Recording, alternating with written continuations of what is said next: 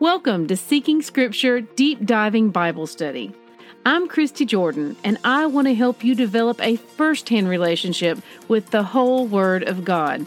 For links and graphics mentioned in my podcast, please visit the corresponding post on seekingscripture.com. May Yahweh bless the reading of His Word. Good morning, siblings. Today's readings are Ezekiel 18 through 20. Yeah, I'm doing another re record. Rabbit trails. we begin chapter 18 with Yahweh giving Ezekiel a very particular message for Israel regarding a common saying in their day. In fact, this was such a common saying that it was even referenced, or rather refuted, in Jeremiah 31, verses 29 through 30, and Lamentations 5 7. It reads, the fathers have eaten sour grapes, and the children's teeth are set on edge. This is from Ezekiel 18:2. The saying essentially meant that each generation had to pay for the sins of their fathers. It was said in complaint and often used to blame their ancestors for their own lot in life. In having this attitude, it allowed folks to live with a mindset of thinking it didn't matter if they obeyed or not because, regardless, they would be punished based on their father's behavior so they might as well just live how they choose. It also put them in a place of accusing Yahweh of being unjust. Side note Yahweh is a God of justice. Period. Chapter 18 goes on to paint illustrations of just how this actually works according to the Father. Note that once again, the Father's ways contradict what the world says his ways are. Here, we have Yahweh giving people first hand information about Him so that they can choose who they will believe yet again. Remember, Yahweh's word is our straight edge to which all else must line up.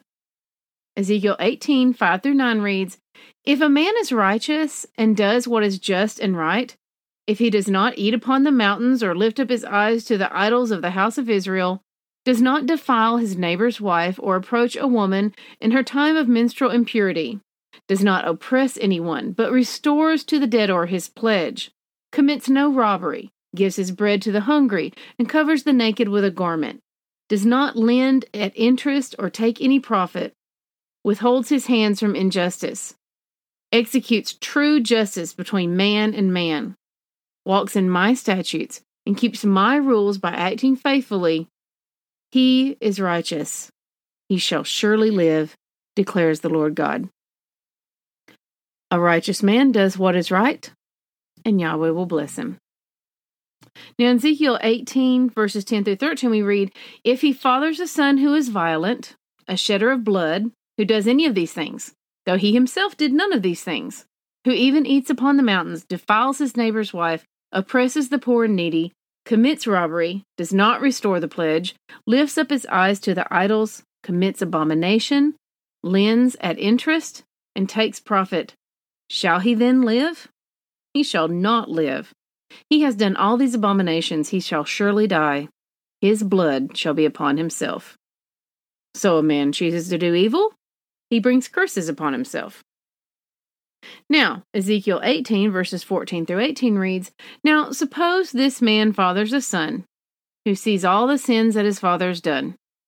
He sees and does not do likewise. He does not eat upon the mountains, or lift up his eyes to the idols of the house of Israel, does not defile his neighbor's wife, does not oppress anyone, exacts no pledge, commits no robbery, but gives his bread to the hungry and covers the naked with a garment, withholds his hand from iniquity, takes no interest or profit, obeys my rules and walks in my statutes. He shall not die for his father's iniquity, he shall surely live. As for his father, he practiced extortion, robbed his brother, and did what was not good among his people. Behold, he shall die for his iniquity. So, here we see that if a man is evil and his son sees that and decides not to walk in those same ways, the son will be blessed for his ways and not pay the price for his father's sin. Each generation has a choice to walk in the curses of their fathers or break them by walking in the way of the Father. I've seen generations of family members walking in curses. passing these ways down to their children and grandchildren. And then someone chose to stand in the midst of that and take the narrow path. Generations to come reaped the blessings of that one action. I am one of those. This principle of Yahweh is summed up at the end of Ezekiel 18:20, which reads, "The righteousness of the righteous shall be upon himself, and the wickedness of the wicked shall be upon himself." See also Deuteronomy 24:16 and Jeremiah 31:30. We also see another side to this in Exodus 20 verse 5, but I do not see this as the least bit contradictory. Below are some of my notes from Exodus 33 through 35 to explain why. Notes from Exodus 33 through 35. Exodus 34, verses 6 through 7 reads Yahweh passed before him and, and proclaimed, Yahweh, Yahweh, a God merciful and gracious, slow to anger, and abounding in steadfast love and faithfulness, keeping steadfast love for thousands, forgiving iniquity and transgression and sin, but who will by no means clear the guilty, visiting the iniquity of the fathers on the children and the children's children, to the third and fourth generation. Let's talk about these three to four generations and how they're being punished for the sins of their parents. Now, Yahweh, in his wisdom, deems it so, and we are not questioning his judgment, just examining the effects. So, if you think about it, back then families lived together with a few generations under one roof. Three to four generations would have simply been great grandpa, grandpa, father, and son. Basically, if someone sinned against God, the result of that sin would have naturally been felt by the entire household. Now, that's just a thought. One example to bring this into our own timeline is how an alcoholic and abusive father affects his household. His drinking and abuse would cause agony in the lives of every family member. They might be more likely to react abusively in other situations, and studies show they would be more prone to alcoholism. This is just one of the ways curses can be passed down. Today, we refer to them as cycles of abuse. I personally know families with generations of this behavior in them. It is taught and passed down. These are generational curses, and more often than not, they consist of new generations repeating the patterns set forth by previous generations. In this way, we either bless or we curse our children by how we live our lives. Now, there's a very important note here. It has always been possible to get out from under a generational curse or the consequences of the sins of a previous generation by repenting and turning to Yahweh. There are many verses about this. Here's two to get you started Leviticus 26, verses 39 through 42, and Malachi 3, verses 6 through 7. Now, we will see time and again in our reading that though a civilization or people may condemn themselves through their own behavior, Yahweh always has a path for individuals in that group to repent. Please remember this extremely important point. Yahweh has always shown grace to those who would turn away from that and return to him. I do want to point out something in Ezekiel 18:10 where the narrative of the sinful son of a righteous father begins. Now, at first, it may look like Yahweh is saying that the father will die for his son's sins. But if you keep on reading, you'll see that's not the case. Pay attention to Ezekiel 18:13 where it mentions that he has done all these things to reinforce that this is a reference to the son. It's one of those passages that's written in such a way that it could be seen as opposite of what it actually is saying when you take it out of context. We will see a lot of this with Paul's writings. People love, love, love to pull out some Paul and pretzel twist it a bit. What Yahweh says in Ezekiel 18:20 clarifies this just in case there's any doubt.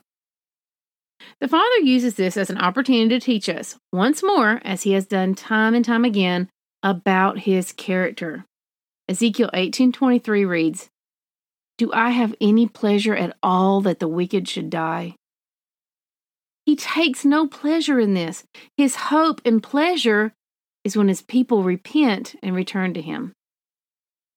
Ezekiel 18, 24 through 25 reads, But when a righteous person turns away from his righteousness and does injustice and does the same abominations that the wicked person does, shall he live? None of the righteous deeds he has done shall be remembered.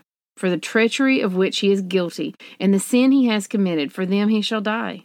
Yet you say, The way of the Lord is not just. Hear now, O house of Israel, is my way not just? Is it not your ways that are not just? Now, this is yet another passage where popular doctrines contradict what Yahweh says. In this case, it's the once saved, always saved doctrine proved wrong yet again. We've read this being refuted a couple of times before in previous books, so this should be no surprise to us. The Father is defending himself against those who say he is unjust by declaring plainly how just he actually is. Something to think on. Who would declare that Yahweh is unjust? One who seeks to repent or one who doesn't want to repent?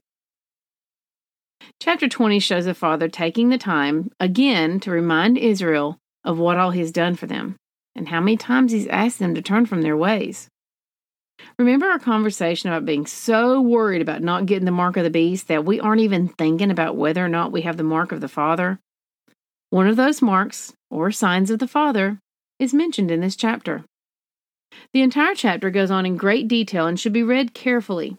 Here's just one small portion of it for reference here, and that's Ezekiel 20, verses 18 through 21, which reads And I said to their children in the wilderness, Do not walk in the statutes of your fathers, nor keep their rules, nor defile yourself with their idols.